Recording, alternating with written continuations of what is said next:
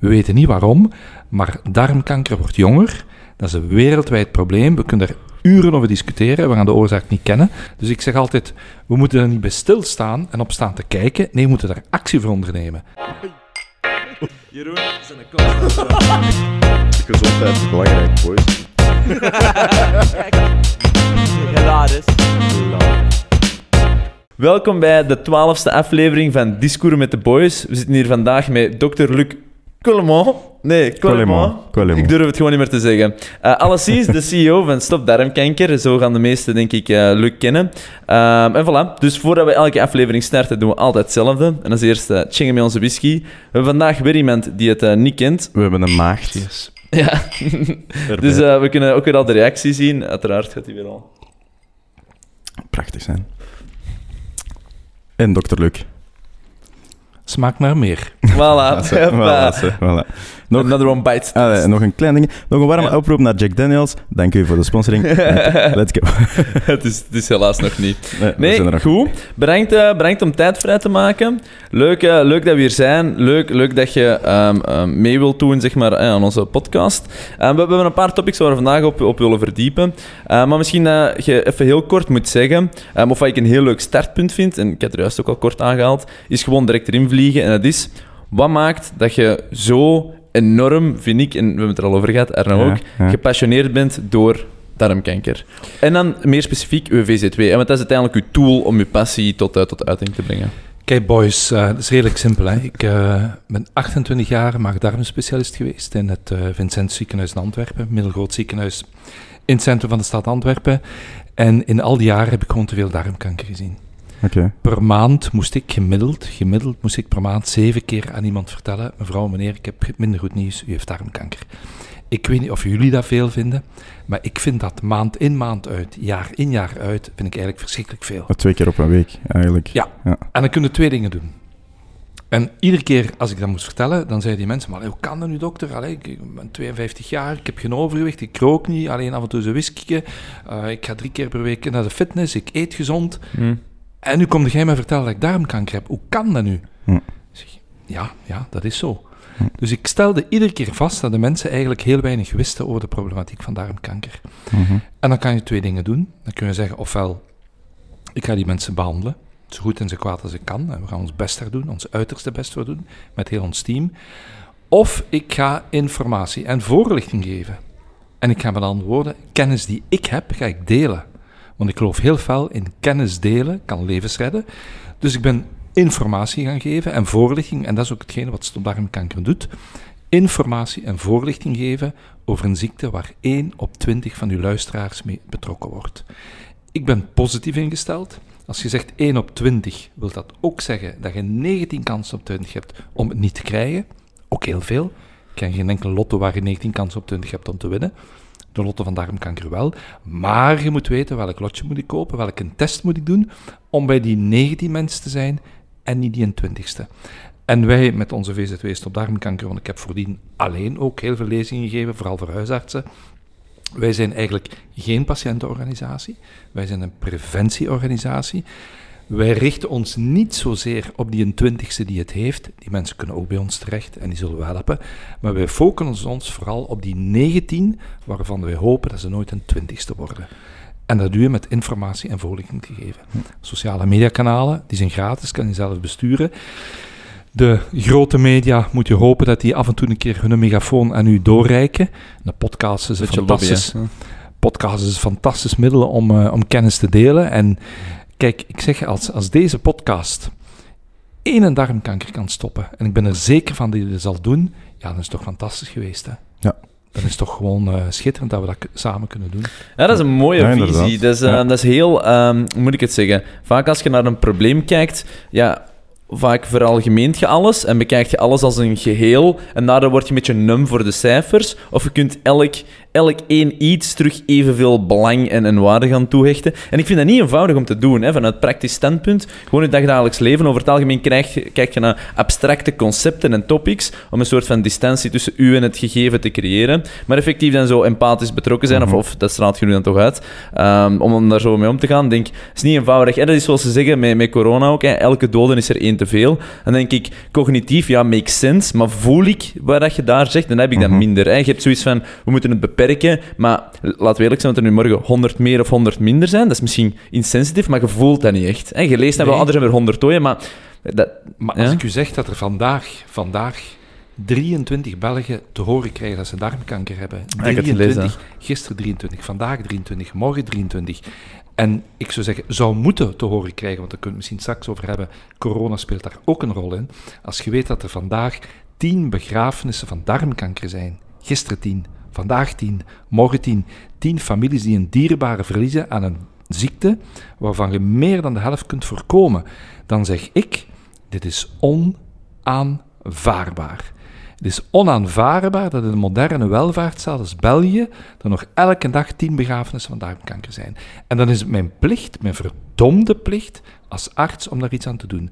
Want ik heb kennis die ik kan delen, waardoor dat probleem van omvang een heel pak minder kan zijn.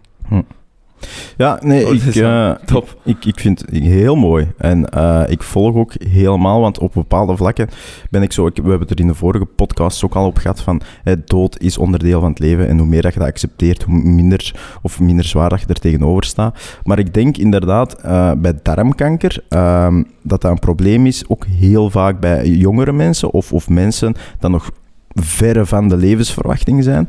En dan, dan vind ik het zeker heel mooi en goed dat er iets rond bestaat. Hè? Want je hebt, jarenlang liggen genezen, genezen, genezen. En nu heb je gezegd van oké, dat genezen, ja, dat kun je doen. En dat is een 50-50 dan, of dat werkt. Ik wil gaan voorkomen, voorkomen, voorkomen. En dan zitten er nog heel veel mooie tientallen, soms jaren in. Eh, in een levenspad. Versus nu bijvoorbeeld met corona, want daar heb ik een andere gedachtegoed over. Dat mensen van rond 83, 84, boven de levensverwachting, eh, daar dan aan sterven. Ja, oké, is dan voorkomen, genezen? Allee, dat, dat is iets anders. Maar daarmee, dat vind ik wel mooi. Het verschil daartussen. Ja, je gooit eigenlijk eh, heel veel verschillende dingen op tafel. Ja, dat is waar zo- Daar altijd. Ja, maar waar ik zou op willen ingaan. Ja, hè? ja. Je zegt ehm, de dood en oké, wij, wij zeggen soms ehm, levens redden en, het, en, en, en je leven redden. Kijk, boys, we gaan allemaal dood. Hè? Ja. Jij gaat dood, ik ga dood, iedereen gaat dood van ons. Sowieso. Maar ik ga liever dood op mijn 88ste aan misschien een plots hartinfarct dan op mijn 62ste. aan Waarschijnlijk zijn de meesten darmkanker, daarover akkoord. Dan aan een darmkanker die ik kan voorkomen. Akkoord, Door akkoord. informatie en voorlichting. Dus het, het dankbare, het klinkt gek aan darmkanker, is dat je dus heel veel gezonde levensjaren kunt winnen. Mhm. Door er op tijd bij te zijn, want hoe je er op tijd bij bent, hoe groter de kans op genezing. Punt 2, ik heb gesproken over de jongeren. Ja, inderdaad, we zitten met een probleem, een ernstig probleem. Maar voor mij is een 60 jaar ook nog steeds een jongere. Gemiddelde leeftijd, gemiddelde leeftijd van darmkanker is 68 jaar, gemiddeld. Ja. Maar je- jullie hebben ook wiskunde gehad, jullie hebben ook statistiek En gehad. gemiddelde. Een Gauss-curve, dat is het gemiddelde. Je hebt mensen die jonger zijn en je hebt mensen die ouder zijn. 1 op 6, 1 op 7 is jonger dan 50 jaar. Jonger dan 50 jaar, en ik heb slecht nieuws voor de podcastluisteraars, die groep neemt toe. We weten niet waarom, maar darmkanker wordt jonger. Dat is een wereldwijd probleem. We kunnen er uren over discussiëren, we gaan de oorzaak niet kennen. Maar we zien meer en meer, jammer genoeg, 45 jaar, 48 jaar, 42 jaar. Dus ik zeg altijd, we moeten er niet bij stilstaan en op staan te kijken. Nee, we moeten daar actie voor ondernemen. Daarom dat ik een grote voorstander van ben om het bevolkingsonderzoek te starten bij 45. Omdat we daar, ja, kunnen natuurlijk gaan discussiëren, wat is het belangrijkste? Iemand van 48 zijn leven redden of iemand van 77?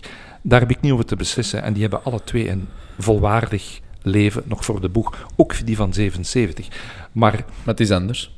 het is anders. Mhm. Punt. En het tweede, we hebben gezegd, we spreken over de dood. Serieus probleem. We kunnen een heel podcast-aflevering over Dat hebben wij al gedaan. Zeker, best. Maar het is niet alleen dat die dood, het is ook leed vermijden.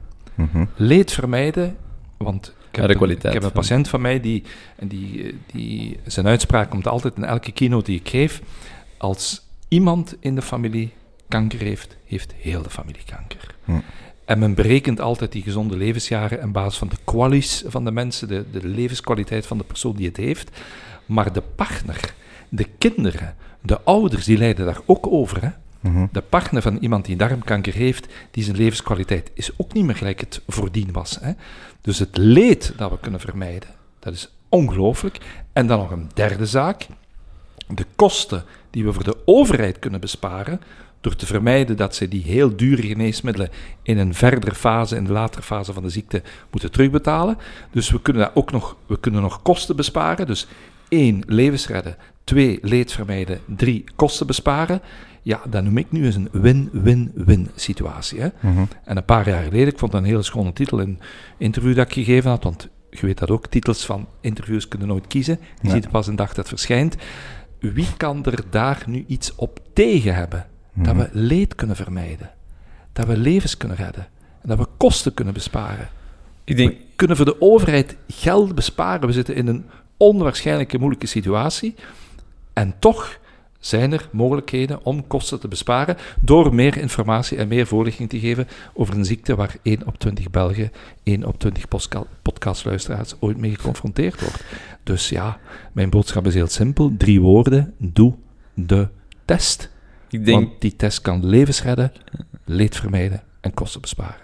Ik denk waar, waar, waar hier wel heel hard opvalt als, Mhm. als wat naar voren komt, is ook gewoon de, de kern van het idee dat het voorkombaar is. Hè. Het gaat hier niet Ja. over zotte dingen opzetten, Nee. operaties. Het gaat gewoon eigenlijk bewustwording. Doe kort iets met die bewustwording. Ergo de test dan waarover je spreekt en waar je ook Mhm. heel vervelend en mee naar voren komt. Ehm, en ik denk, en voilà, punt. En daar, Ja. daar, daar zijn dan eigenlijk alle gevolgen mee niet opgelost. Maar ik bedoel, in een, in een bepaald kader gestoken dat dan eh, eh, positiever is dan, dan het andere. Ik zeg vaak, Sowieso. preventie is geen toverwoord. Hè. Het werkt, verdorie. Het werkt. En de studies tonen het aan, ook voor het Belgisch Kankerregister, ook voor het Vlaams Bevolkingsonderzoek. Dankzij het bevolkingsonderzoek zien we nu voor de eerste keer dat er minder darmkankers in Vlaanderen zijn dan voor de start van het bevolkingsonderzoek. En ik zeg wel degelijk in Vlaanderen. Dat is een fenomeen dat we jammer genoeg alleen in Vlaanderen zien. Dat we niet in Wallonië zien en dat we nog niet in Brussel zien, omdat mensen daar veel minder meedoen aan het bevolkingsonderzoek. In Vlaanderen is het zo dat. In Vlaanderen hebben ze 51 een Luc Colmont. Dat is, dat is wel, goh, dat is heel lief dat je dat zegt. ehm, maar in Vlaanderen is het zo dat 51,1% van de mensen meedoet. Iemand die snel kan rekenen weet dat dus 48,9% niet meedoet. Ik moet niet weten waarom dat ze niet meedoen. Ik weet ondertussen wel uit studies waarom dat de mensen niet meedoen. En aan die mensen, die 48,9% die niet meedoen aan een bevolkingsonderzoek, heb ik één boodschap. Eén grote boodschap. Drie woorden. Doe de test. Die test kan levens redden, leed vermijden en kosten besparen. En ik zei juist dat ik het weet, want vroeger zeiden mensen, ja, waarom doen de mensen niet mee? Omdat ze bang zijn van het resultaat, omdat ze bang zijn voor hetgeen wat er achteraf komt, dat ze misschien hun werk gaan verliezen, omdat ze zeggen, oh, mij gaat het niet overkomen. Nee, er is een studie in Italië die nagekeken heeft, waarom doen de mensen eigenlijk niet mee aan dat bevolkingsonderzoek? En weet je wat de belangrijkste oorzaak was? De belangrijkste oorzaak was, wij wisten dat niet, dat dat zo belangrijk was. Niemand heeft ons daar ooit iets over gezegd. Ja, Dus, wel, ik kom terug, informatie en voorlichting. dat is inderdaad ook de bemerking dat ik nu maak eh, van die test, die bevolkingstest. Ik heb hem ook eigenlijk nog amper ergens zien verschijnen. Dus hij, de stem is misschien op bepaalde media misschien inderdaad nog veel te zacht, waardoor dat er gewoon ja, mensen onwetend zijn. Hè. Dus, dus, en daar vanaf kom een jij in. hè. bepaalde leeftijd dat je pas... Het is tussen de 50 en de 74, Ah, ja. hè. En Krijgt ook eh, voorgaand Vlaming tussen de, om de twee jaar. Ik ben voorstander, gelijk de Amerikanen nu voorstellen, gelijk de Australiërs voorstellen, vanaf 45 te testen. Mhm. Mensen kunnen eventueel die zelftest bij de apotheek kopen, maar heel veel mensen weten dat niet. Hm. Zelfs zijn er nog altijd apothekers die niet weten dat die test eigenlijk bij hun te In- koop in zou kunnen ligt. zijn, Ja, in hun schap kan liggen. Dus ook daar hebben we nog Ja. werk. Meer en meer, daar ben ik heel blij mee, ehm, dat er meer en meer bedrijven ook inzien dat het belangrijkste kapitaal van een bedrijf is de gezondheid van de werknemers. ja, En meer en meer trend. bedrijven die zeggen, kijk, goh, we gaan ons dat personeel die een test gratis aanbieden.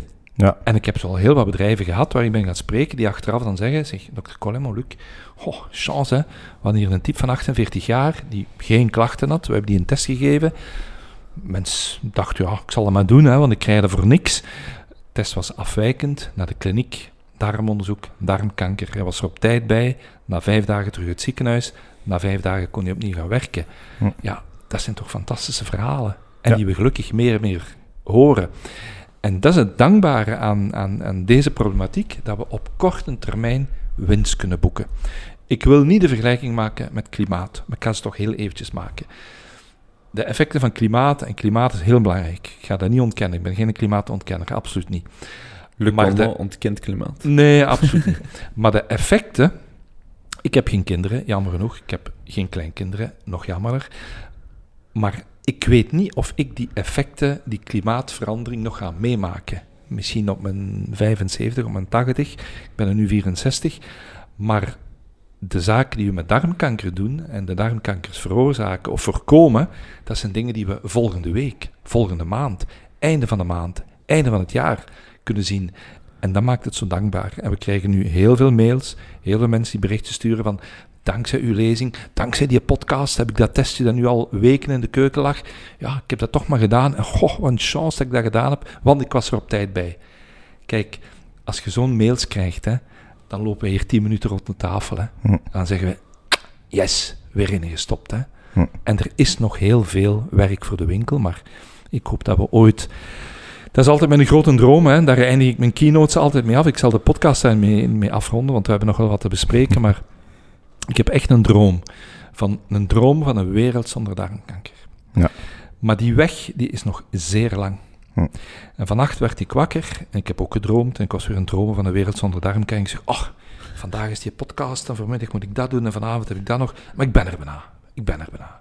Nee, na al de lezingen die ik de afgelopen, afgelopen jaren gegeven heb, heb ik het gevoel dat ik aan het begin van een hele lange weg ben en de weg naar een wereld zonder darmkanker nog heel lang is. Maar ik wil die weg samen met jullie bewandelen. Want ik wil ooit wakker worden in een wereld waar darmkanker een zeldzame ziekte is. Ik wil ooit wakker worden in een wereld waar niemand meer hoeft te sterven van darmkanker. En dan vraag ik meestal aan mijn publiek, laat ons nog eens ene keer de drie belangrijke woorden samen zeggen en dan roept heel die zaal, doe de test. Dat is echt Sales wel... pitch Dat is echt wel... Ja, ja, dat is echt wel... Zo, Wolf of Wall Street, sell me dat, this pen, sell me this test. Ja, ja, ik zie de Luc direct op dat podium staan met mijn microfoon. Dr. Luc. Dr. Luc. Ja. Nee, inderdaad. Hè. Ik vind het wel eh, heel mooi. Hè. Heel mooi levensdoel. Hè. Heel, heel mooie levensdroom. Hè. Want dat is een van de vragen dat ik hier had opstaan. Van, kijk, ehm, wat is nu eigenlijk... Wacht, eh, even kijken.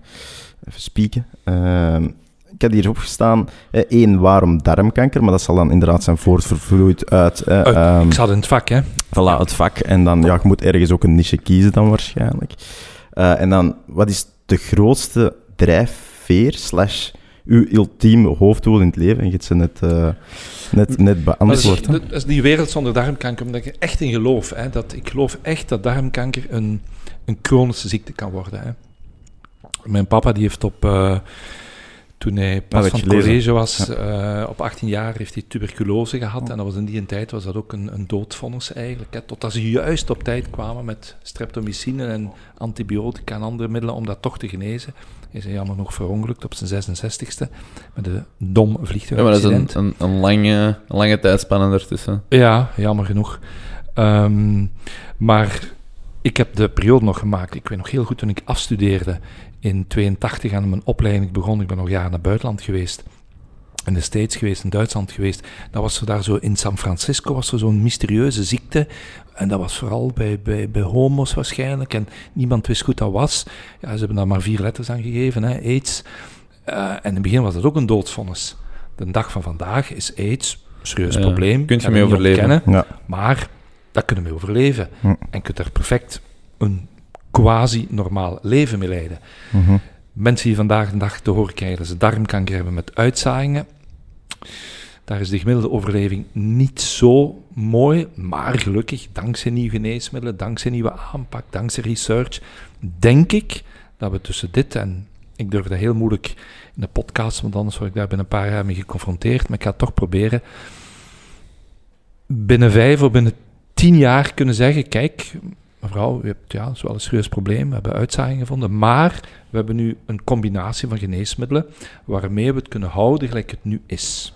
Dat is zo dicht. Ja, die stagnatie, dus... eh, Het gaat genezen, mevrouw, dat gaat niet meer kunnen. Hm. Maar we gaan het kunnen misschien ja, wat kleiner worden. Maar het gaat zeker niet meer erger worden. En dat is zo dicht als tien jaar, Allee, zonder u daarop vast te pinnen, maar Ik denk dat ik dat wel nog ga meemaken. ja, dat is snel. En misschien dat eh, wat ik nu ga zeggen redelijk provocatief is, maar ik ga het toch af en toe doen. Moest men met dezelfde intensiteit en gedrevenheid en passie die er nu is, belangrijk, hè, want ik onderschat het probleem niet, op dezelfde manier zoals men nu voor corona op een jaar tijd een vaccin ontwikkelt, Mhm. moest men met diezelfde gedrevenheid, diezelfde wil, diezelfde passie aan medicatie voor darmkanker werken, waar ook heel veel mensen mee geconfronteerd worden, dan waren we misschien al een stuk dichterbij. Wat zijn zo de ehm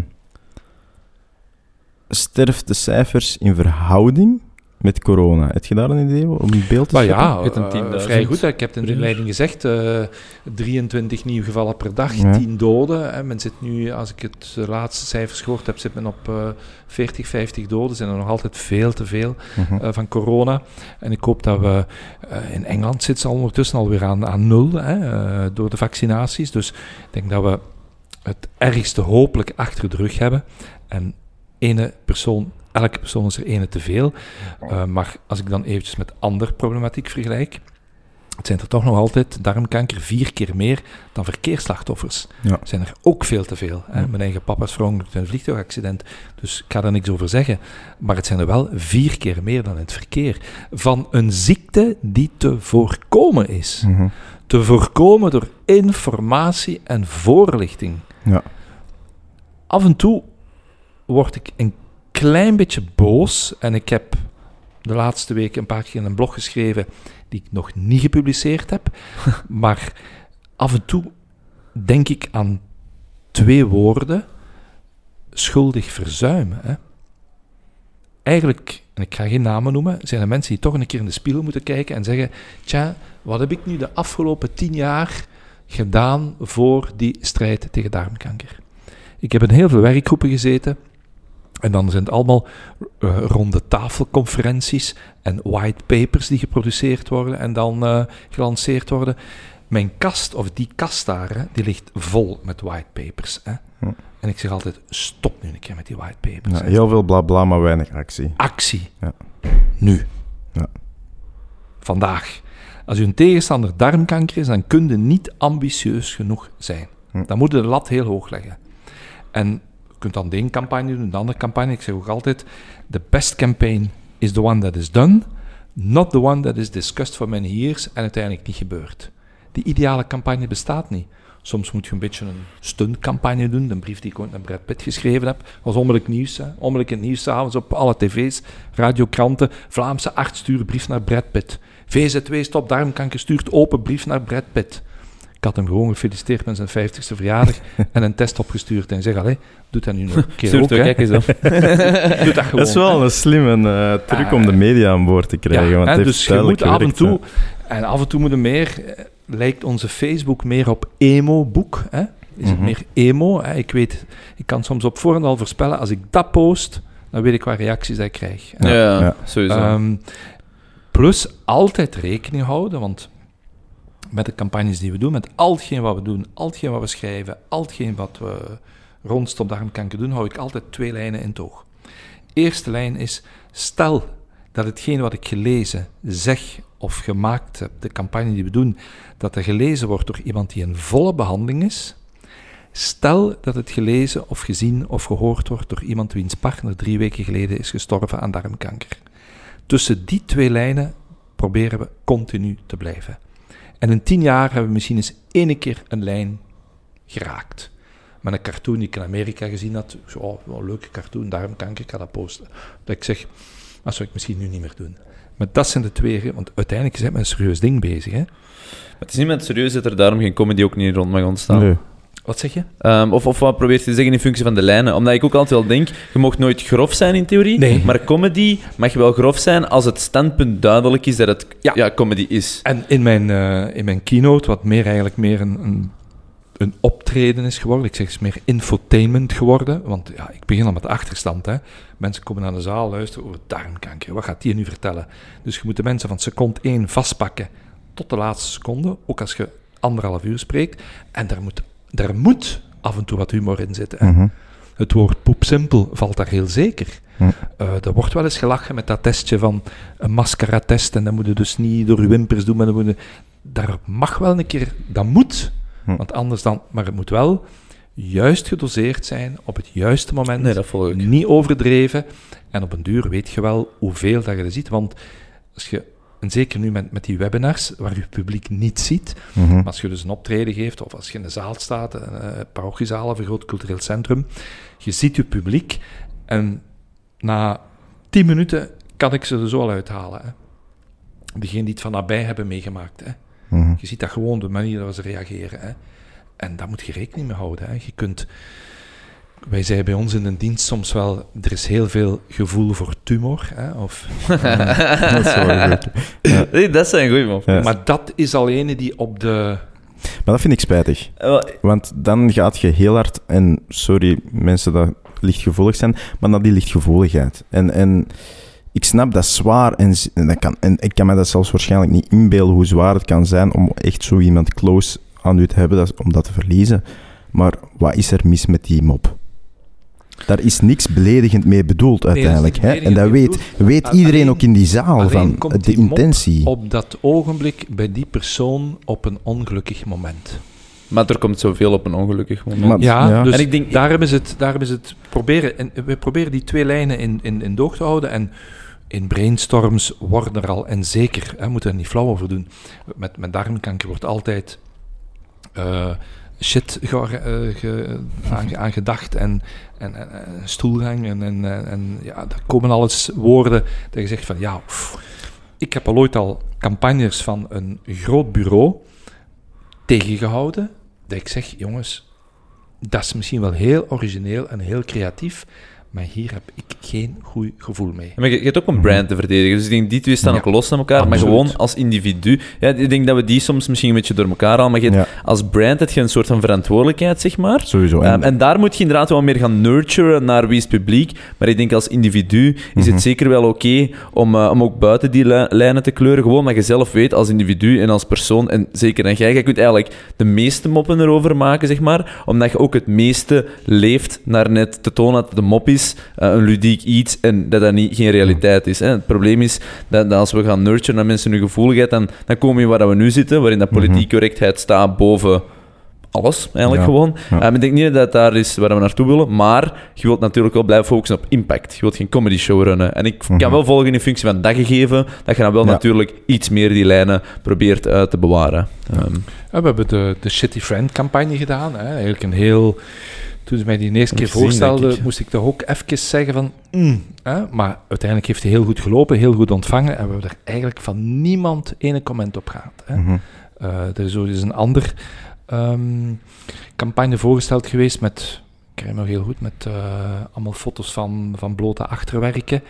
Ik zeg, dat kan misschien in Amerika werken, maar dat zou ik, ik weet niet of het tijd al rijp is om dat bij ons te doen. Breutse België, zijn ze klaar Ja, voor? ja, ja, ja. En, Ik denk dat je ehm, soms de afweging moet maken, hè, want ehm uw doel is om, om zoveel mogelijk mensen te bereiken. Hè? En zoiets grappig of zoiets edgy erin steken, heeft een heel viraal effect. Absoluut. Zeker in deze tijden. Absoluut. En de, dus dan is het even de, overweging maken van, oké, misschien heb ik op sommige mensen hun tenen getrapt, maar ik heb wel zoveel mensen meer bereikt. Ja, waar zit dan het voordeel? Allee, dat is, dat is gewoon zo een, Ja, een dat is afweging dat je op zeker... op imago. Voilà, Ja, dat is- ja. Ja, en, en dat is, ik, uiteindelijk, ik blijf nog altijd arts en ik heb mijn patiënten gehad en ik heb daar gelukkig heel veel, heel veel van teruggekregen en goede contacten. En ik wil die. Ik, ik versta dat je zegt als, dat je merk en als individu, ik wil als individu die mensen toch niet schofferen, want ik vind dat dat niet kan. Hè. Uiteindelijk blijf je arts. Ehm, u kunt als merk, ik zeg, wij zijn altijd, ja, we zijn een beetje, eh noemt dat dan creatieve activisten. Ehm, eh, ik weet nog heel goed toen, ik ben begonnen met, met drie jonge studenten, omdat die mij de tips en tricks van social media geleerd hebben, die toen 17 jaar waren, eh, februari 2010. En die zeiden toen, wij zijn anti-regering. Ik zeg, ja, maar, ik zeg, dat mogen je zo eigenlijk niet noemen, want dat gaat verkeerd overkomen. Ja. Maar ja, we hebben wel iets van ehm, op de barricade en, en af en toe, gelijk je zelf zegt, als je in de media wilt komen met braaf mainstream in het midden te komen, dan gaat het niet komen. Hè. Dat, dat is het probleem, hè. Zo, centrisme is Mhm. heel onaantrekkelijk. Ondanks dat we dat zeggen, het midden is het antwoord vaak hè, op alles. eh, maar centrisme is ook het meest saaie Ja. wat er is. Hè. Ik heb Ehm, een fantastische samenwerking en als we hier zitten, dan is het, en dat mag af en toe ook wel eens gezegd worden, eh, dankzij Marie Koeken, hè, de Marie Koeken. Mhm. Eh, ik ben er zo naar een lezing van gegeven. Hij heeft er heel weinig, maar die lezing heeft, waar was ik toen bij. En hij zei ook, stuck out of the middle. Hè.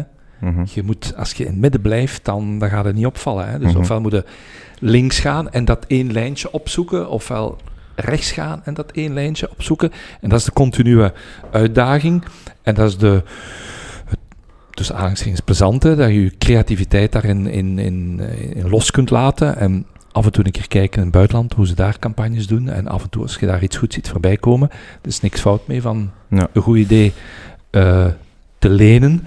Eh, wat ze ook al met ons gedaan hebben. En als anderen dat doen, eh, en als ooit de, de, de VRT ooit een parodie heeft gemaakt, ideale wereldachtig, over onze selfie-campagne van Save Your Selfie van een paar jaar geleden, dan denk ik, ja, dan is, u, Dat is fijn. is uw campagne Ja, geslaagd. Dat is hè. geslaagd, ja. Nee, nee, nee, 100%. Ik denk nu wel stilaan dat we misschien ook wel in, in een tijd leven waarin dat in het midden zijn misschien ook wel extreem is, omdat er veel extremen zijn. Hè? Dus misschien kan het stilaan populair worden.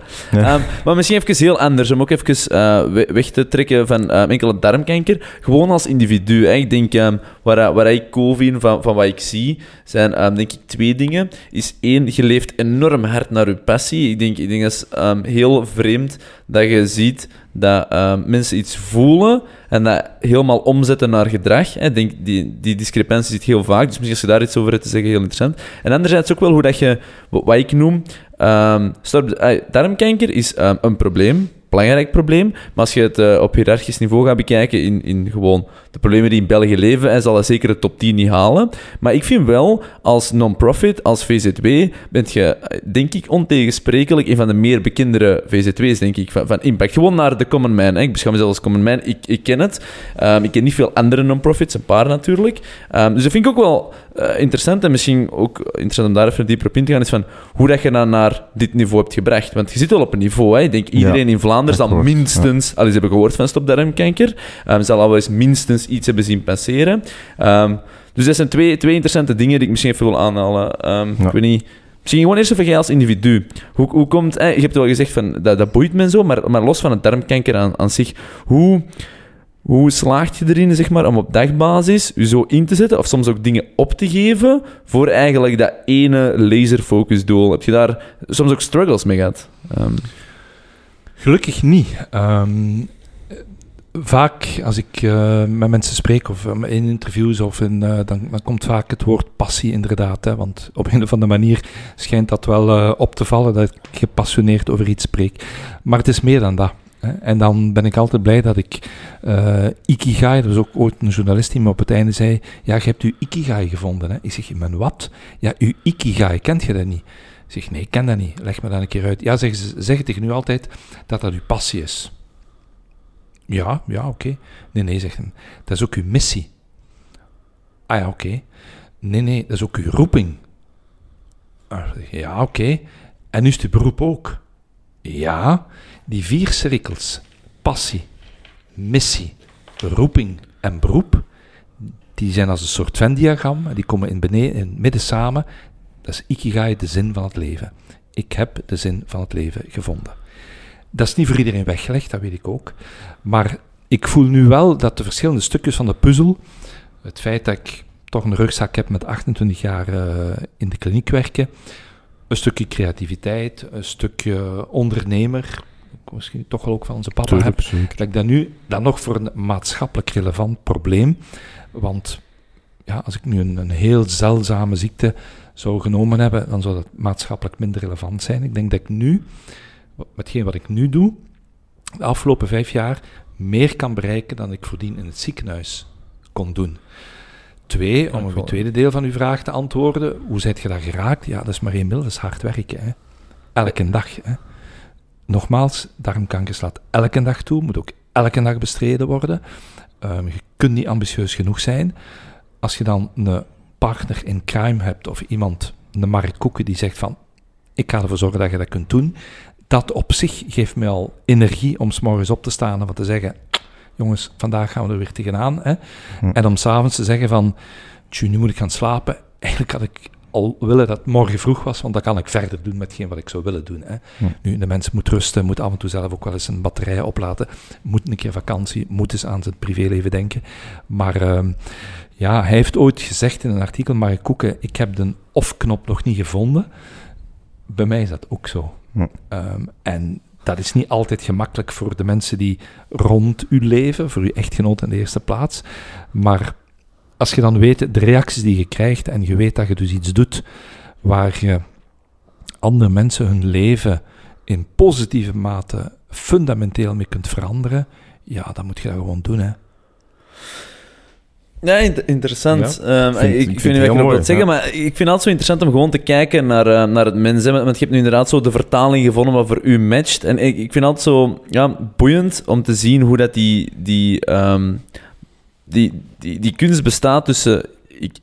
Ik, ben iemand en ik heb mijn eigen interesses, passies, etc. Ik heb mijn verhaal, mijn eigen experiences en ik heb waar ik nu mee bezig ben en hoe dat je constant zeg maar, die feedback loop ehm, gaande houdt om eigenlijk te geraken op een niveau waarin dat je leven effortless voelt voor jezelf. En want dat is uiteindelijk op een niveau waarop dat je dan komt, alhoewel dat, dat natuurlijk een utopie is, want nooit is iets echt effortless. En ik vraag me dan ook af... ehm, Zodra, en dat, daar struggle ik soms zelfs ook misschien wel mee, dus misschien dat je daar een interessante tip hebt, maar zodra dat je dan zegt van, dit is mijn missie, hè, als ik nu morgen sterf, is dit mijn legacy, en uiteindelijk, dit is uw kind. Hè, Ehm, eh, dat, dat is tof, dat, dat creëert energie, maar op slechte momenten, op slechte dagen, op moeilijke momenten, creëert ook wel een belachelijke ballast, waar je ook niet echt onderuit kunt. En je bent ook wel strenger voor jezelf, je judgt je harder zelf, je verwacht meer van jezelf. Dus het is niet alleen het positieve en oeh, het gaat en effortless, maar aan de andere kant is het ook wel echt wel van... Fuck, ik bedoel, nu moet ik het ook waarmaken, moet ik me er ook effectief voor inzetten, et cetera, et cetera. Heb je daar... Of, Gelukkig, gelukkig tot nu toe eh, eigenlijk nog niet te veel problemen mee gehad. Ehm, omdat het, ik zou bijna zeggen, sterker is dan uzelf. Hè. Eh, het, het, het, is een drive die, nogmaals, die, die, die stukjes van de puzzel, die, Ja. zijn, die, die zijn nu echt goed samengevallen. En ik voel me daar vrij goed mee. Er zijn momenten dat je natuurlijk ook moe bent. Hè. En als je ja. drie lezingen op een dag gegeven hebt in drie verschillende talen, dan zijn je wel blij dat je s'avonds het licht in je slaapkamer kunt uitdoen en zeggen van, "Oeh, hè, Ja. dit was wel een pittig dagje. Hè. Dan denk ik aan Brad Pitt altijd, uit de campagne. Maar ehm, tot nu toe gaat dat en ik hoop van dat toch nog eventjes te kunnen doen. Eh, ik ben nu 64, normaal gaan de mensen op hun pensioen op 65. Ik weet niet wat dat Dat zal er bij u betekent. niet in zitten, Maar ik wil toch nog wel wat, wat verder doen, want Ja, maar er is dat- nog, nog veel geluk te rapen, zeg ik altijd. Maar dat is het mooie, hè. Allee, denk dat jij... Hoe lang bent je nu bezig met Stop daar? Kijk, Stopdarmkanker is ontstaan in februari 2010. Drie 2010. jonge kerels die ik Vrij toevallig jong. leerde kennen. Ja. En wat leuk was met die ontmoeting met die drie jonge gasten, was dat... ehm, hoe kun je nu drie jongens van 17 jaar overtuigen van het belang van darmkanker? Ja, heel, heel gezien. Maar even om... aan- Ik denk dat jij ondertussen, we zijn 2021, 11 jaar niet hebt gewerkt. Of dat niet als werk voelde, bedoel ik dan, hè? Dus Ja. jij hebt nu de laatste 11 jaar toch niet gewerkt, denk ik. Jawel, ik denk wel ik hard gewerkt. Ja, maar ik bedoel, eh, het voelde niet Ja, als het werk. effortless dat je, gebeuren wil het Ah, effort, voilà, inderdaad, dat bedoel ik. als Hè? je, Ja. Moet jij nog whisky Dat. Voilà. Ehm, als je... Hè, want het is nog 100% vijf jaar dat ik heel veel kliniek ben. Het is tijdsbesteding. vijf jaar geweest dat ik...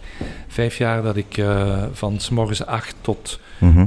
S'avonds half acht in de kliniek werkte. Ja. En dan gauw iets eten en van kwart voor acht tot één uur voor stopdarmkanker werkte. Ja. Je kunt dat wel een paar jaar volhouden, maar dat loopt Nee. dus niet goed. Hè. Dus ik heb Maar die die- aan zetten uren. Dat je bij darmkanker echt de, de tijd en energie, dat heeft toch nooit als werk aangevoeld, vermoed ik. Nee, Dat is wat nee, ik ehm, bedoel met mijn- mijn Om stelling. een voorbeeld te geven, als je dus in de kliniek in het werken bent en ehm, je bent bezig met je raadpleging om vijf uur en je zegt ja, het is nu al vijf uur, je moet wel opletten dat het hier niet uitloopt, want ja, ik moet om zes uur doorrijden, want ik moet vanavond nog in Diksmuiden of in Nieuwpoort gaan spreken, hè, Mhm. voor een volle zaal. Ja. En dan in Nieuwpoort uw ding doen, uw optreden doen van anderhalf uur, nog een half uur vragen en dan daar nog een beetje blijven, blijven hangen, wat babbelen met de mensen. En dan tegen elf uur zeggen, lieve mensen, ik ga wel stilletjes doorgaan, want ik moet nog terug naar Antwerpen. Ja. En morgen vroeg om acht uur vind ik dat de patiënten wel recht hebben op een uitgeruste dokter. Hè? Ja. Ehm, of dat dan effortless was, dat, weet- dat weet ik niet. Nee. Hè. Ik deed het wel met plezier. Ah, wel, er zat altijd wel een drive achter. Het heeft, Absoluut. het heeft absoluut. nooit als een verplichting gevoeld. Nee, nee, nee, Voilà. nee, nee Ja. absoluut niet. Eh, het is, ik vind het zelfs een, een, een voorrecht van het te kunnen doen. Voilà, voilà. Eh, ja. Ik vind het een voorrecht. En nogmaals, kan het niet genoeg onderstrepen. Als Mark Koeken die mogelijkheid biedt, dan vind ik ook dat al die merites naar hem mogen gaan. Maar ik, ben, ik ben, ik vind, ik het als een voorrecht dat ik dat kan doen. En ik ben blij dat het eh stilletjes aan zijn vruchten begint af te werpen. Maar dan vind ik het wel... Ik kan nog één ding zeggen. En dan vind ik het wel interessant wat je zegt over die Ikigai, hè, die vier cirkels.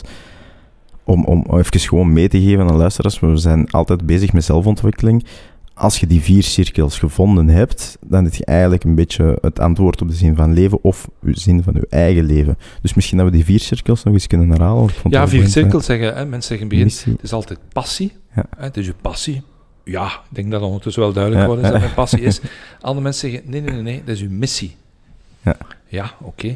De mensen moeten maar eens opzoeken op Ikigai, dan staat het verschil, wat is het verschil tussen passie en missie? Andere mensen zeggen, nee, het is uw roeping. En daar is een interessant verhaal over die roeping. Het allerlaatste gesprek dat ik met mijn papa gehad heb voordat hij naar Afrika ging, waar hij verongelukt is, ging daarover. Ging over uw roeping. En we waren s'avonds laat, zonder whisky, in Hasselt aan praten. Hij zei van, dat we zeiden van, ja, misschien ben ik eigenlijk wel als dokter een soort een missionaris, hè, die zijn boodschap wil verspreiden, Mhm. grote boodschap. En ja, misschien is dat wel is een stukje van mijn roeping. Zijn broer was ook priester, zijn zus was ook tante Nonneke. En Mhm. misschien ben ik ook zo iemand, hè. Ben ik Mhm. ook een missionaris. Ah, zeg papa, interessant. Ik papa, ik moet wel naar Antwerpen rijden, want ik moet morgen werken. Het is al Ja. behoorlijk na middernacht. Maar als je terug bent van Afrika, dan gaan we daarover verder praten. Hij is nooit meer teruggekomen. Ah, dat is echt... En de vierde cirkel is uw beroep. Als ik het nu als mijn beroep nog kunt doen en je kunt en passie, en missie, en roeping, en beroep samenbrengen voor een maatschappelijk relevant probleem.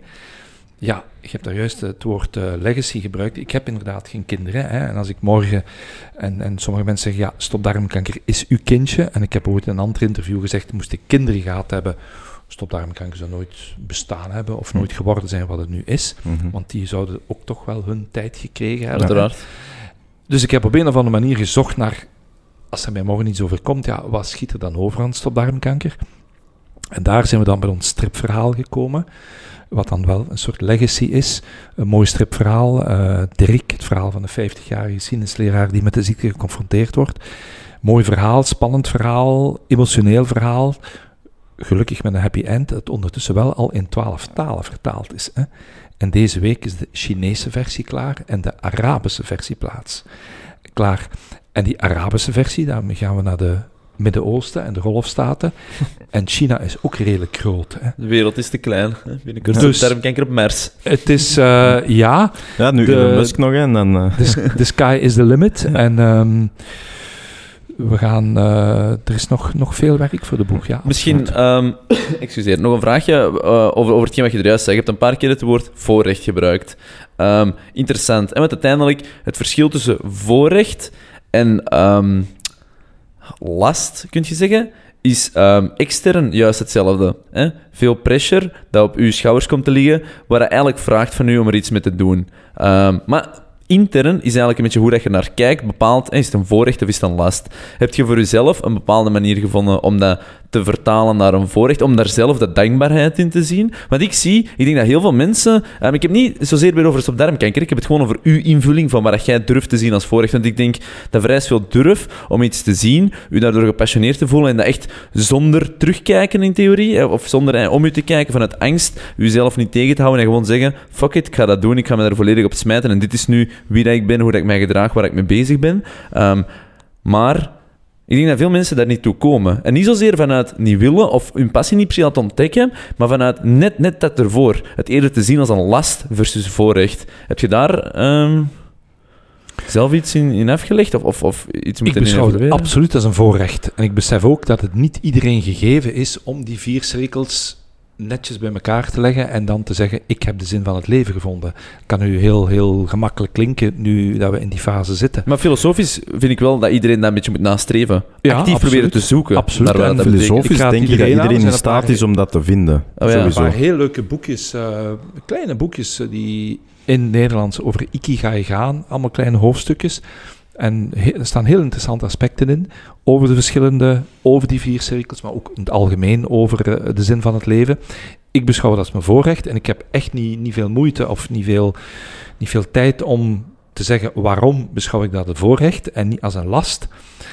Ehm, ik kom jammer genoeg door de problematiek in contact, dagelijks contact met mensen die met de ziekte geconfronteerd worden en die behandeld worden en die chemotherapie moeten krijgen en daar ziek van zijn, dat is last.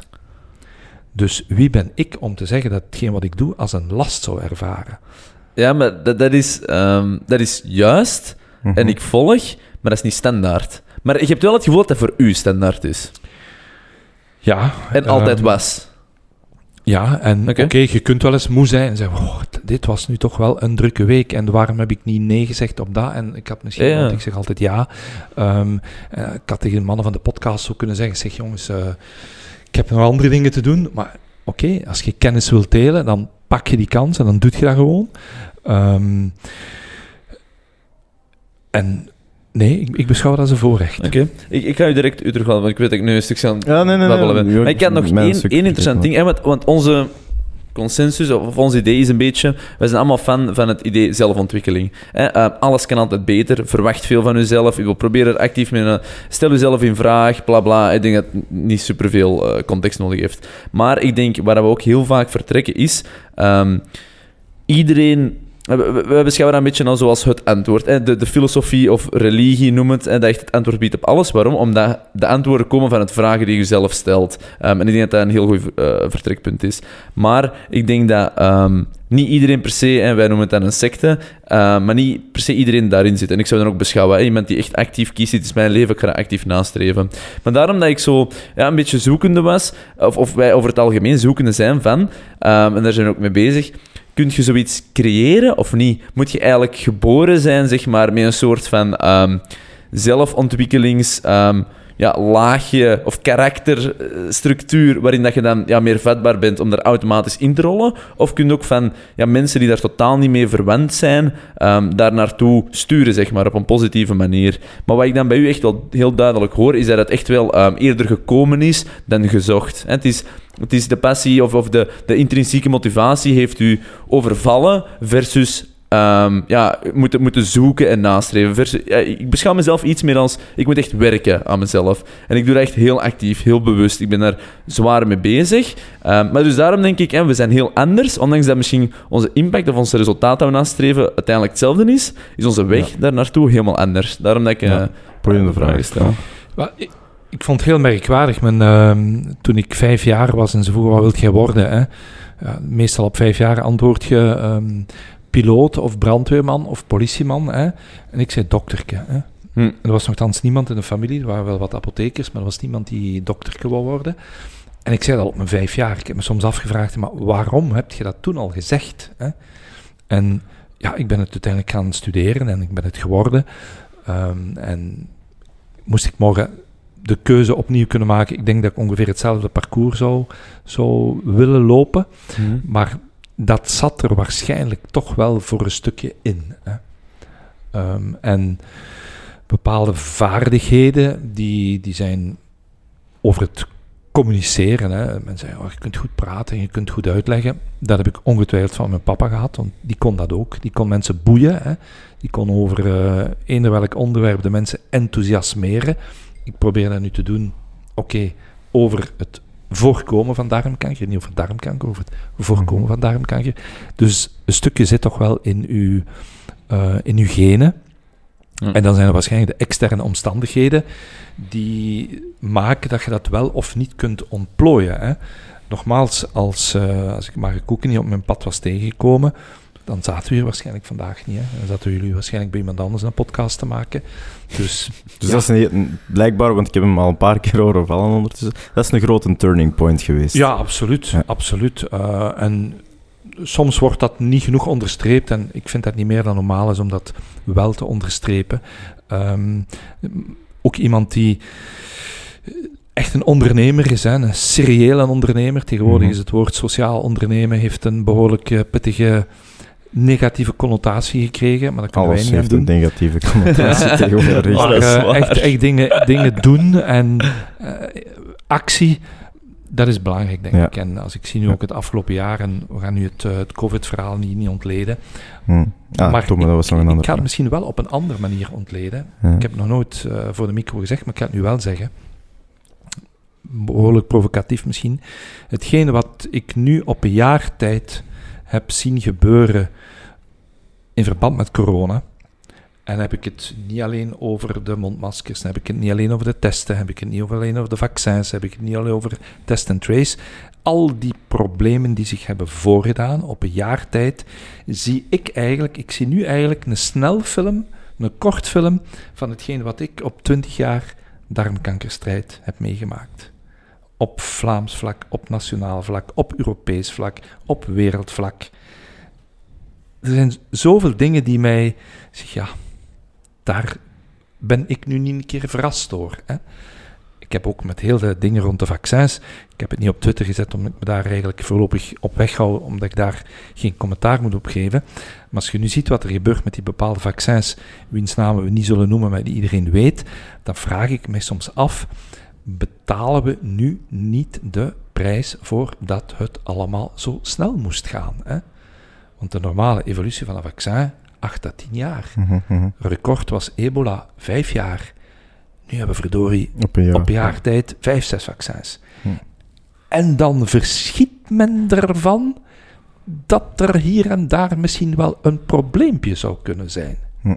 Ja, so far Tuurlijk. nog niet misschien, hè, want er is nog heel Ja. veel toevallig. Maar ik snap wel, we zullen binnen vijf jaar waarschijnlijk Mhm. moeten zien wie, wat, hoe, wanneer. Maar heel, heel Eh. boeiend vind ik hier, en ben ik heel benieuwd naar uw standpunt daarin, als, als vanuit dokter zijnde, van hoe komt het dat inderdaad het coronavirus zo extreem is op wereldvlak, in vergelijking tot alle, allerlei andere soorten, media-wise, aandacht-wise, beleid-wise, alles. Waarom is dat zo extreem, zo groot tegenover zoveel andere problemen dat er zijn, gaande van andere grips, die, die misschien iets minder eh, ehm, doden en, en besmettelijkheid hebben, tot darmkanker, tot auto-ongevallen, tot whatever dat een doodse oorzaak kan zijn. Vanuit uw standpunt. Die, die extrema is- daar rond. Het is proportionaliteit, wilde zeggen. Ja. Heel, heel interessant. Ehm, ik denk dat er verschillende factoren daar een rol in hebben gespeeld. Het, eh, het plots eh, onverwachte, toch wel in zeer behoog grote aantallen. Ja, als we dus terugdenken aan januari, februari, maart van vorig jaar, hè, was het toch wel iets van totaal ongezien, onverwacht, ehm, overspoeld. Hè. Ehm, het, had, het had iets van een aardbevingachtig. Kwam dan ook uit China, onder omstandigheden waar we niet goed wisten wat dat was. Hè. Dat was voor Hm. heel wat pers ook al op zich al Ja, interessant genoeg om, om, van alle theorieën over. Mhm. Ja, En dan ja, een virus waar je kennelijk geen greep op krijgt. Hè. Een normale griep, ja, dat is oké, uitzitten en het is voorbij. En ineens vallen, vallen de mensen ja, als, als bosjes, eh, tientallen, honderdtallen, duizendtallen, overal. En dan voeg daar dan de cocktail, ehm, wat we tien jaar geleden minder hadden, social media, hè, die daar ook dat allemaal versterken en dingen. Ik heb ook eh, in, in februari, maart vorig jaar s'avonds met mijn iPhone gezeten en, en Twitter zien wat er allemaal voorbij kwam van nieuwe studies uit Amerika en bepaalde dingen. Wat we volgens mij onderschat hebben in het begin, ook gek dat men daar eigenlijk nooit naar gekeken heeft, maar het was allemaal in China. En dat was, allee, dat dat is toch wel een heel eind van hier. zeker niet. Maar iedereen vergeet dat je verdorie op, wat is het, 8 of 12 uur met een vliegtuig van China tot in het midden van Europa staat. Hè. Ja, ja de Dus traffic. Zo ver is dat niet. Hè. Nee, nee, als, eh, vanaf het moment dat geweten is dat het in China is, was het hier al.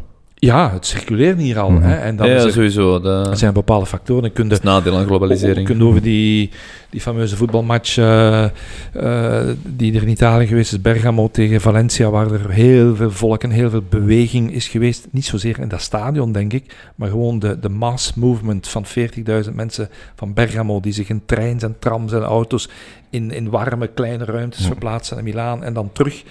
Ja, dat is dan Mhm, mhm, ontploft eigenlijk. Hè. mhm.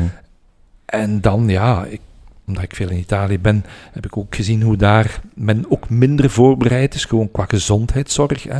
Dan gaat het over aantal bedden, over aantal mogelijkheden, omdat men al jarenlang dat afgebouwd heeft. Waardoor dat er een vertekend beeld komt van de cijfers. Van het- want ja, er is geen capaciteit, maar het wordt, omdat de capaciteit gewoon lager is, is en de media, die, die, ja, men, waar een journalist, Ja. dat hebben we in onze dingen, weten we dat ook, iedere keer als we persbericht uitsturen, dan moeten er cijfers in. Hè. Ik, Hm. ik heb niks tegen journalisten en we hebben ze nodig. En Hm. eh journalist die stopt darmkanker, ik niet, hè, want het is omdat een journalist er een stuk over schrijft. Dat, eh, we de hebben zeker ook onze visie over eh, media, hoor. Ja. Maar eh, ja, die getallen, dat was op een bepaald moment, ik denk dat er een soort, sorry dat ik het zeg, de eerste keer dat ik dat woord gebruik, een getallenobsessie is ontstaan. Hè.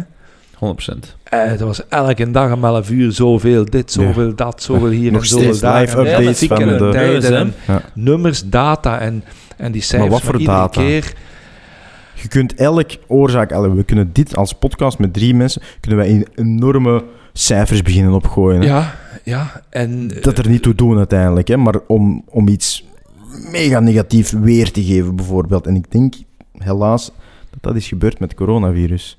ja, en, en daar zijn de media, of de, de mainstream media, toch wel in meegegaan in dat verhaal. hè. Ja, ja, 100%. En, en iets Ontegensprekelijk. te snel in een bepaalde richting gereden. En ik heb bij bepaalde, eh, ik ga geen programma's noemen, maar mij afgevraagd. Ik zeg, maar jongens, weer al over dat. Mhm. Kun je niet eens Mhm.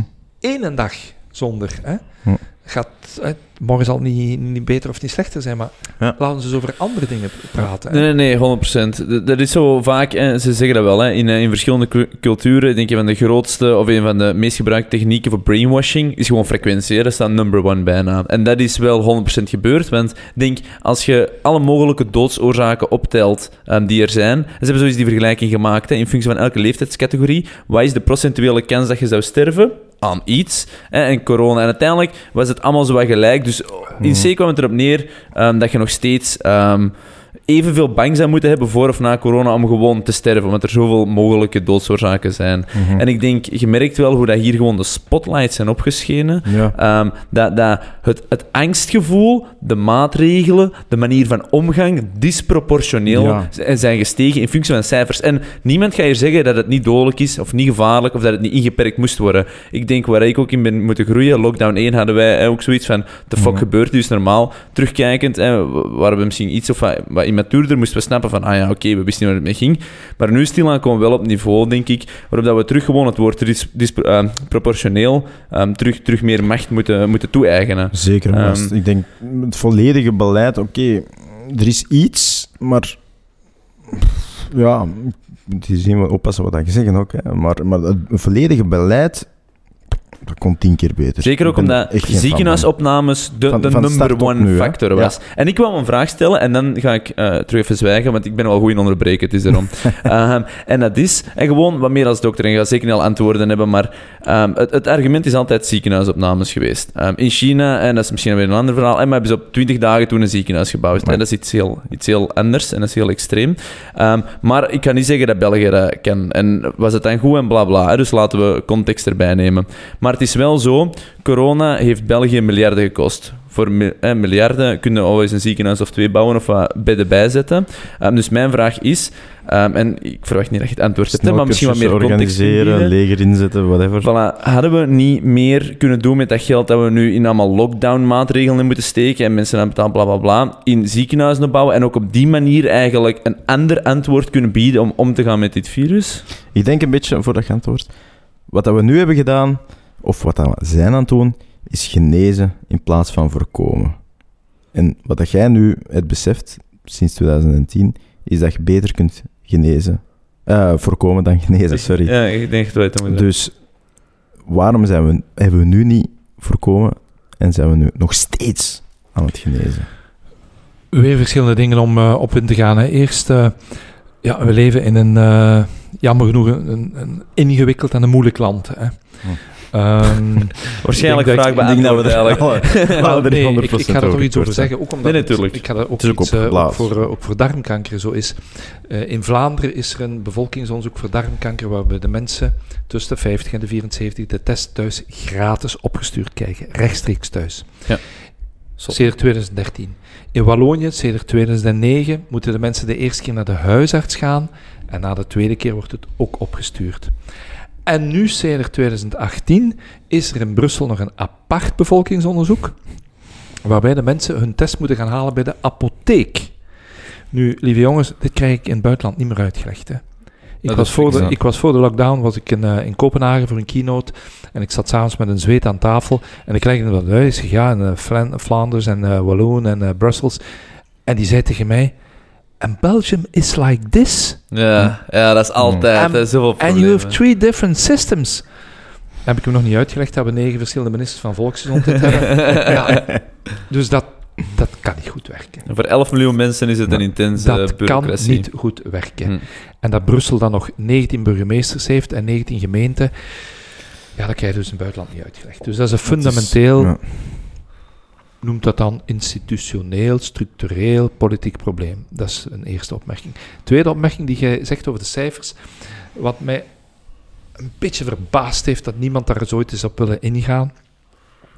Men heeft altijd over de ziekenhuisopnames. En ik heb 28 jaar in het ziekenhuis gewerkt, dus ik weet wat het betekent als iemand in een ziekenhuis binnenkomt. Maar er is een periode geweest dat ook al dacht je maar dat je misschien in de verste verte COVID zou kunnen hebben, dat men naar het ziekenhuis liep en u opnam. Ja, ja, wat was de qualification voor? Ja, dus ik ben eigenlijk, ik, Luc Collemont, arts, ben eigenlijk niet zozeer gefocust op die aantal ziekenhuisopnames. Misschien wel op de intensive care bedden, maar ik zou eigenlijk twee parameters willen gebruiken. Het aantal overlijdens, en dan kunnen we nog gaan discussiëren over, Leeftijd. moet je dat nu wel of niet, leeftijdscategorieën. Mhm. Ik zou dat eigenlijk wel willen zien. Ja. En Mhm. een andere ding waar eigenlijk in mijn ogen te weinig over gesproken wordt, het aantal beademde patiënten. Hm. Hoeveel mensen Want daar zit zijn er echt nood aan die ventilator, aan dat beademingstoestel? Hm. Is, neemt dat toe? Want, oké, iemand kan flink ziek zijn en zeggen, ja, zullen we hem toch maar naar de kliniek brengen, hè, want het is COVID, hè, het is Want daar trekt je de lijn van hè, beademing of niet, ernstig, corona. En als het niet is, oké, zware griep. Maar dat hebben we anders ook. Ja, tuurlijk. Dat is de lijn dat je daar wil trekken, toch? en dat verwondert mij meer dat, dan normaal. dat eh, men die, die statistiek niet durft eh, maken of zeggen, kijk, er liggen vandaag zoveel be- mensen beademd aan de ventilator door COVID. Omdat hun longen kapot gemaakt zijn door COVID. Hm. Zoveel. Hm. Want aan de nieren, ze zullen niet aan de nierdialyse geraken. ze zullen niet, ze zullen geen maagbloedingen hebben. Ze zullen niet ehm, in, in, in, in, septische shock of verschillende multiple orgaanfalen. Nee, het zal zijn omdat hun longen niet meer aan kunnen en ze moeten aan de beademing. Die cijfers zou ik willen zien. Hm. En hoe gaan die? Want zeggen ziekenhuisopname. Ja. Ja, als ik me nu zelfs na dit interview niet goed voel en ik zeg, ja, die whisky was toch meteen... ik, en het is misschien, ik heb misschien toch COVID, ik heb het al gehad, maar ik heb misschien opnieuw COVID. Ik ga naar de kliniek.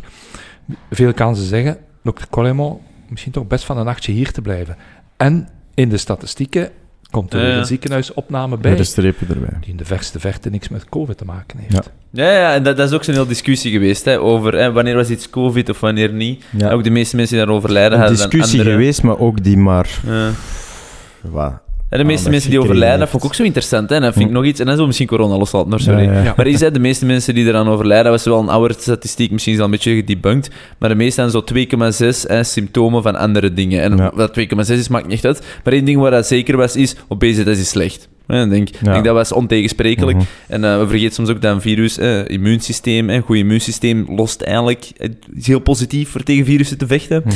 En, ehm, en dan komt je ook zo in het tafereel van keuzes die besloten worden, gelijk eh, ja, sporten stoppen, fitness stoppen, et cetera, et cetera. En Ja. dan denk ik van, ook dat is, is heel boeiend. Ehm, gewoon omdat, laten we gewoon even terug nadenken tot de essentie. Er is een virus, we hebben een immuunsysteem. Hoe beter het immuunsysteem, hoe, hoe sterker dat we staan tegen het virus. Dus laten we niet Mhm. allemaal op onze luie reet binnenzitten, onverlucht. En er is een reden waarom dat er een risicogroep omschreven is een beetje. En focus daar uw energie meer op. Hè? Ja, de de Hè? 70-plussers waren Voilà. effectief zwaar onder gevaar. Uh, Mhm. Maar ja, dat, dat is ook maar 20% van de bevolking. Voilà, en, en probeer Ja, u daar meer rond te focussen. Probeer daar wat beleid rond te creëren.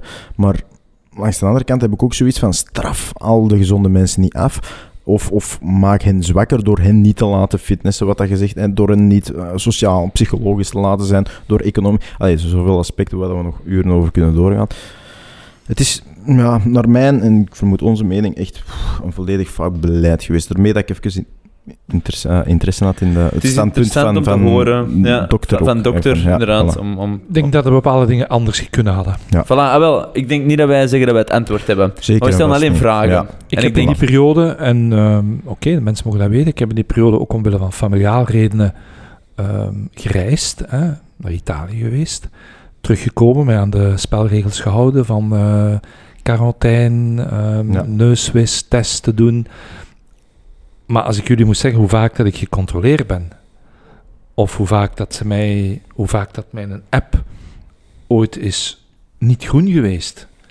Ja, Zero. stel ik me daar goed bij Ja, maar gecontroleerd ben ik blij. Want als daar ook nog eens al het belastingsgeld naartoe ging, plus bovenop alles, was ik misschien echt heel boos geweest. maar ik snap wel het standpunt dat je probeert te maken. Wat ik wil zeggen, want Ehm. je hebt me niet helemaal begrepen. Oh, ja. Ik ben niet vaak gecontroleerd. Ik heb mijn eigen gecontroleerd. Maar als ik in nou, Zaventem aankwam, of ik... eh, Daar is ook gewoon de mankracht niet voor. ja, hè, Dat is heel veel We gaan de mensen, we gaan de mensen, we Schrikmakerij. gaan de mensen beboeten als we... En ze gaan 250 euro ja. krijgen als ze zich niet... Maar jongens, begint eens met... eh, Ga, ga heel België controleren. Ja. Ja. Maar dat is, ook, dat is ook weer een tool van schrikmakerij. Allee, dat is niet de juiste tool. Hè. dus veel angst gezaaid en misschien... Heel veel. Veel te veel. Veel te veel. En eh, ook weer sociale media en eh, smartphone en mensen zitten... eh, als je s'avonds naar het nieuws kijkt, ja, je hebt al alles gezien wat er op social media voorbij komt. Ook die, allee, met alle respect, die, ehm, die overlegcomité's en die persconferenties. Om zeven uur zal het overlegcomité en vanaf drie uur ziet je al op social media voorbij komen wat er beslist is. Ja. Want er wordt dus, die, met alle respect voor eh, onze premier en, en de minister, maar die, die moeten dan dingen komen vertellen wat eigenlijk al in het lang en breed op sociale media verteld is. En waar al reacties, en ze staan Mhm. al klaar van de verschillende sectoren Ja. om commentaar te geven. Hm. Dus qua, communica- qua communicatie kan dat toch wel... eh, Ik denk, Het was een Hoe dat ik het- met ja. over zijn. hoe dat ik het zo zie, en dat is eigenlijk misschien heel provocatief als jij het zegt, ehm, is dat het, eh, de regering hier in België... Oké, er is een noodsituatie wereldwijd. Ah, shit. Ja, oké, we zullen maar volgen. Hè. Dus ineens kei streng. En dan hebben die zich eigenlijk constant laten leiden door bepaalde stemmen. Maar hebben die ooit nuchter zelf nagedacht en eventjes alles op tafel gesmeten en daaruit een nuchtere beslissing gemaakt? Ik ben van mening van niet. Ik denk... ehm, wel, het, het is niet gemakkelijk. Hè. Wij hebben natuurlijk Het is eh, een enorm moeilijke opgave, geven maar- we langs de zijlijn staan. Sowieso. Maar, Maar- het is wel hun verantwoordelijkheid. Ja, eh, het is een verantwoordelijkheid. En misschien dat ze af en toe toch eens een, echt een time-out hadden moeten kunnen nemen van één, twee dagen. Of ze echt conclaaf en bijeen zijn van jongens, hoe gaan we dat hier... eh, Ja, want ze hebben zich veel te veel gefocust op één aspect, constant virologie. En hoe is het virus bezig en, en, en ziekenhuis. Maar al die andere aspecten zijn eigenlijk doorheen het gehele jaar, misschien in het begin wat minder.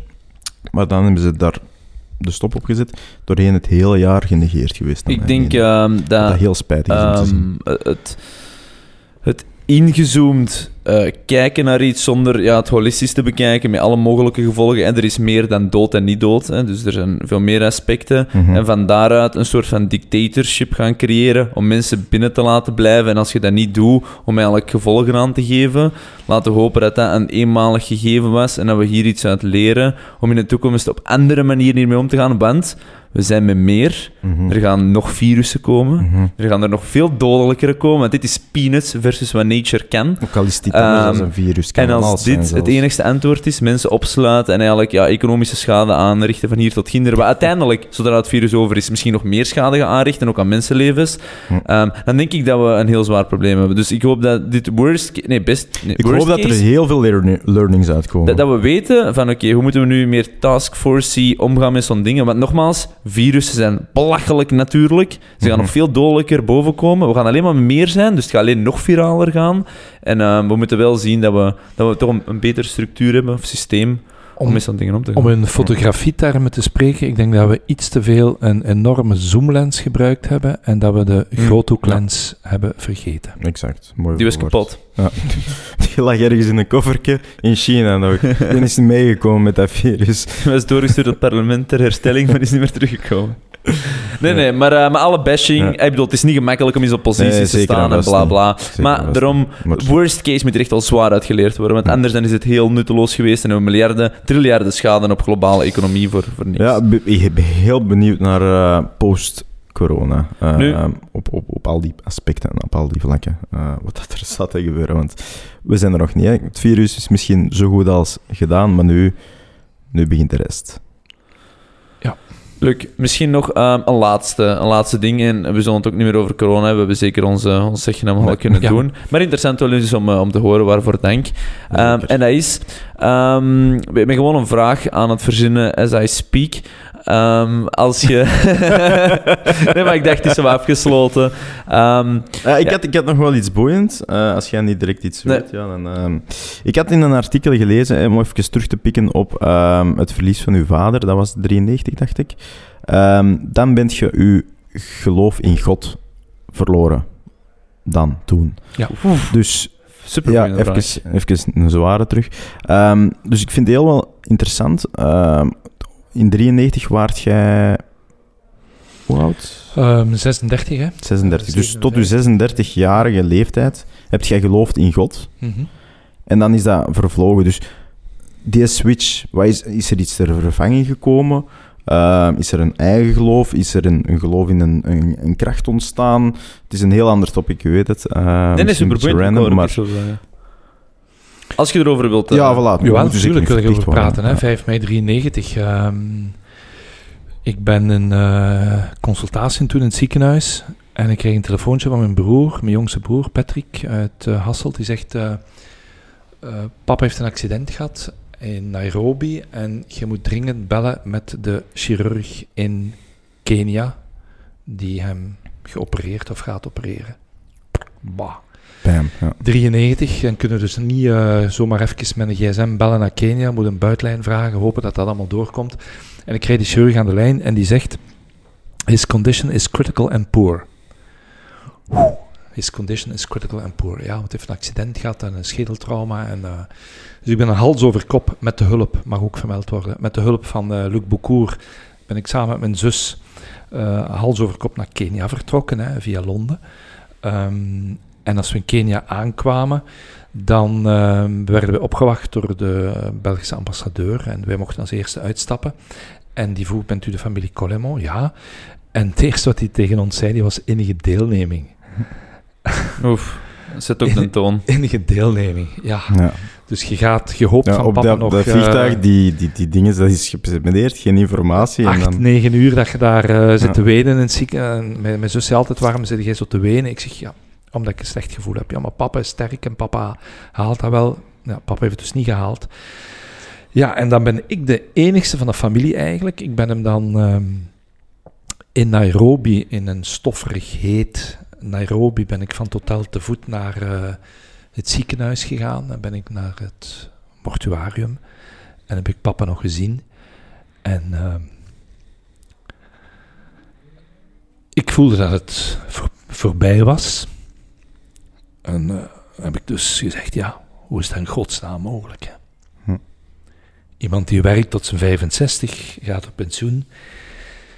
En vier maanden later verongelukt hij.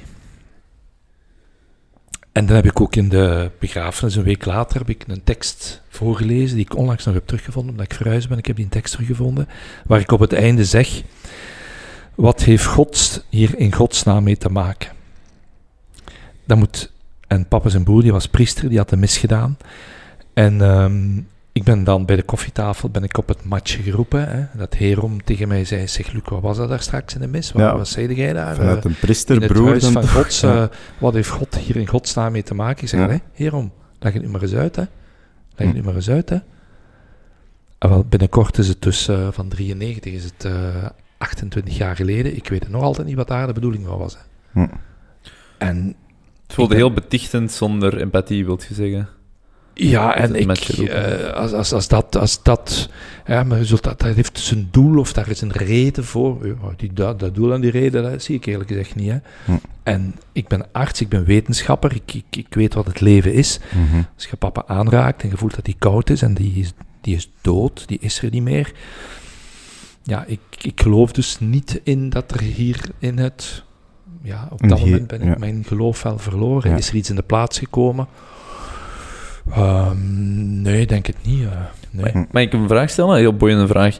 Ehm, ah, of gewoon omdat ik er zelfs zo komen zit. Heb je het gevoel dat je dat ehm, gebruikt om ehm, te internaliseren van ik wil iemand trots maken? Papa zou nu wel trots zijn, denk ik. Maar In voelt je dat soms? Gebruikt je dat soms? Hij niet zit, niet super bewust per se, maar... hij zit in elke keynote. In Ja. elke keynote komt eventjes de laatste foto erin en vertel ik het in 20 seconden. Ja. En dat heb ik geleerd uit een, eh, een boek dat ik een paar jaar geleden geleerd heb, gelezen heb over storytelling. Ik zeg, ah, wat is dat eigenlijk, storytelling? Dat is ja, precies een interessant boek en ik had het meegenomen op verlof.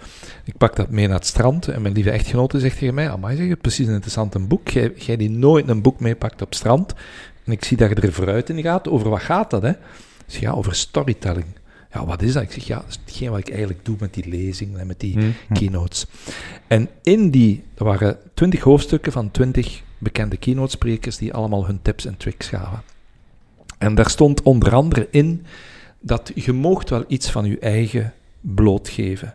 Dat je ook een gewone Zeker. mens bent. Zeker. En toen dacht ik onmiddellijk aan het verhaal van papa, want ik had een paar maanden voordien had ik die dia eruit gegooid. Ik zeg, wat heeft dat publiek er nu eigenlijk aan? Hm.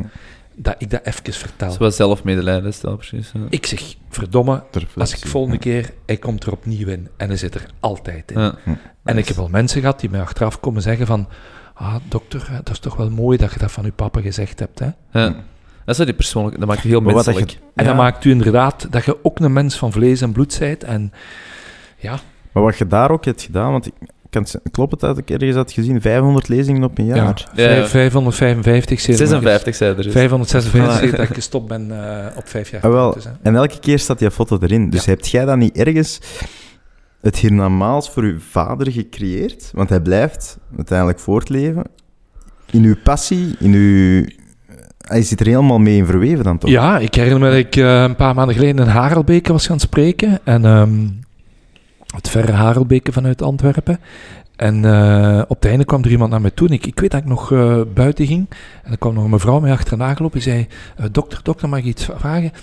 Ik heb uw papa nog gekend. Ik zeg, je papa nog gekend? Dat was een mevrouw van in de 70, 75. Ja, want die, was, die kwam vanuit zijn bedrijf, kwam die bij ons bedrijf, tapijtfabriek in, in Harelbeke, kwam die een- ene keer om de zoveel. En dat waren altijd heel fijn gesprekken. Ik heb uw papa nog gekend. Dat doet u dan wel iets, hè? Ja, ja, 100. Natuurlijk. En als je dan terug naar huis rijdt van Harelbeke naar Antwerpen, dan zeg je, godverdikke, die madame die van onze papa gekend, hè? Hm. Ehm, Dat zijn ook die energieën dat die dan... ah, dat is misschien een beetje heel spiritueel van mij, maar dat in de destijds ooit zijn overgedragen tussen die personen, dat daar nog steeds in voortvloeit, dat dan ja, ja. een beetje naar u komen en dat je die dan terug ervaart. Ja, Mensen delen dat experiences. is, ja. En wat ik nu, waar, waar ik nu af en toe zo mee geconfronteerd word, en dat is, dat is een heel eigenaardig gevoel.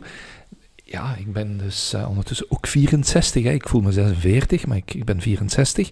En ik ga stilletjes aan naar de leeftijd die papa had toen hij er niet meer was. Hè. Confronterend. ja. Zo, zelfde padstijl. En dat is zowel, Ja. uh. godverdikken, eh, papa was eigenlijk toch niet oud, hè. Mhm. Vroeger, vroeger was iemand van 65 een oude man, hè. En Nu ben ik zelf een oude man, hè. Ja. Maar ik heb niet dat gevoel, gelukkig Ja. niet. ja. En wat doet die vraag met u? Wat zeg je? Of heb je dan het gevoel Gewoon van even het besef, denk ik. Hè? te Van- vroeg gestorven, bedoelt je dan? ja, of absoluut. heb je dan het gevoel eh, van... Of word je dan bewust van je eigen normaal, mortaliteit? allee, ik hoop, ik hoop. Ik, ik herinner me dat hij eh, een paar maanden voordien is bij mij nog in de kliniek geweest om een darmonderzoek te laten doen. Dan hadden we een klein polypje gevonden. Nou, Oké, dat was niet zo erg. En eh, nadien op de kamer, op de dagkliniek, papa had, en zo was hij dan, ze had zijn gerief bij, maar hij had ook een klein flesje champagne bij. En ze kijk, hè, we gaan dat samen drinken op de volgende 25 jaar. Want Eh, ik ga er nog 25 jaar bij doen. eh. Eén longhebbende vanaf zijn 18 met zijn tuberculose. Stressvol ondernemer hè, die op zijn 65 op pensioen gaat en die dan zegt: Je hebt nu gezegd dat het allemaal in orde is. Die één long, oké. In de familie hebben we goede genen. We drinken, we klinken op nog 25 jaar. En potverdomme, drie maanden later verongelukte hem. Dat is echt zo vies. Ja, dat Dat is, zo dat is ook vies. zo, ja, dat dat is ook draag je zo, altijd mee. hè. zo hard gevochten dan hè, in je leven. Hè, die long, het zal niet evident geweest zijn. En dan door zoiets stom, zo'n accident dan. Ja, en eh, oké, maar dat, dat, zijn dan, dat is het leven dan. Hè? Nee, ik Sowieso. voel het wel. Sowieso, ja. Ik voel het wel. Maar je hebt ehm, niet het gevoel gehad, en dan, dan zullen we afronden, ehm, eh, om dat, hey god, wat, wat moet ik hieruit leren of wat moet ik hierachter zien? Eh, ik, ik probeer altijd voor mezelf wel zo te zien van, je kunt heel nihilistisch denken, hè? en ik denk de realiteit van er is geen hiernamaals. Helaas moet ik concluderen dat ik zelf alleen maar tot dat besluit kan komen, en als het wel is, zoveel te peteren, eh, we zullen zien. Ehm, maar, maar is zo wel van, als je er niet iets probeert achter te zien, dan is het zo echt wel heel leeg. Dus soms ben je misschien wel een beetje verplicht om toch zo er iets achter te zoeken van... Ik wil, ik wil hem dan vooral trots maken, ik wil het meenemen, ik wil zien dat er toch iets van voortleeft. Eh, Snap je een beetje waar ik, waar ik naartoe wil? Ik heb het heel, heel, heel moeilijk gehad de, de eerste weken nadien. Want ik zei, allee, ik, ik zit mensen in de kliniek eh, in leven te houden. Ik werkte toen ook op intensieve zorgen. Hmm. ehm, van, van 88 jaar. En we doen er alles voor om die leven te houden. En mijn eigen papa van, eh, van, van 65 en een paar maanden, die, die glipt zo weg. Hè. Dus ik, ik stop met geneeskunde, want allee, dat heeft geen zin meer dat ik dat doe. Hè. Dat heeft een paar weken geduurd, heb ik herpakt. En misschien is dat juist achteraf de reden geweest dat ik dat darmkanker Mhm. spoor en dat ik daar mijn weg in gevonden heb. En dat hij nu zal zeggen van... Zo, ja, maar- sowieso een ik volg je wel en ik, heb, eh, ik, ik, ik, eh, ik ben veel dichter dan dat je denkt. Dat zou kunnen. Maar daar, daar lig ik nu niet meer wakker van. Wat misschien wel zo is, dat ehm, men heeft het altijd over eh, stenen in de rivier gooien en de stroom veranderen. En, maar ik denk wel dat ik op dat punt mijn, mijn bijdrage toch... Alleen dat ik wel een steentje in de rivier gegooid heb. Ja, een, een, een berg eerder, hè. Hm. Ehm, Ja, wel, ja, ik denk dat je al verder zit als een steentje. Het is al, eh, al een mooie, mooie, mooie rotsblok Dingen, zijn. dingen om trots op te zijn. Ik denk tof impact gehad, of, of, of grote impact, actief bezig. En ik denk, ik denk gewoon als persoon of als mens, en kan ik alleen maar beamen dat er kwaliteiten zijn om naar op te kijken. Gewoon omdat je jezelf durft zetten in functie van een missie waarin dat jij gelooft. En dat, dat vereist, ja, hoe, dat ik het zeg, ballen. Omdat het is niet gemakkelijk om elke dag opnieuw te proberen. Omdat het gaat niet altijd van een leien dakje. En elke dag moet het toch jezelf... eh, eh, Het zal wel veel effortless zijn, maar toch, je moet, je moet wel zeggen, oké, dit is echt wel waarvoor ik ga. Je moet er dingen sacrificen. En eh, er is maar één kwaliteit dat ik echt, echt cool vind in mensen. En dat is proberen. Mensen die iets proberen. Moet daarom niet altijd lukken. En bij u lukken duidelijk heel veel dingen. Bij andere mensen lukken misschien heel veel dingen niet. Of zitten misschien net in die periode waarin er heel veel dingen niet lukken. Maar blijven proberen, dat is de coolste kwaliteit dat er is. Ehm, goed. 100%. We gaan afronden. Ehm, de camera is ook net uitgevallen, heb ik gezien. Ah, Echt oké. net. Ja, dus dat is perfect. Luc, bedankt om langs te komen. Eh, het was een heel aangenaam gesprek. Super boeiend. Eh, inderdaad, jullie. nog eens merci. Heel aangename gesprekspartners. Voilà, super. Alright. Goed. Tot eh, de volgende misschien. En veel succes nog. Ehm, iedereen test. Ja, tegen sowieso. darmkanker. Dus iedereen boven Drie de woorden. Doe de test. test. Doe de test. Voilà. Goed. Alright. Yo.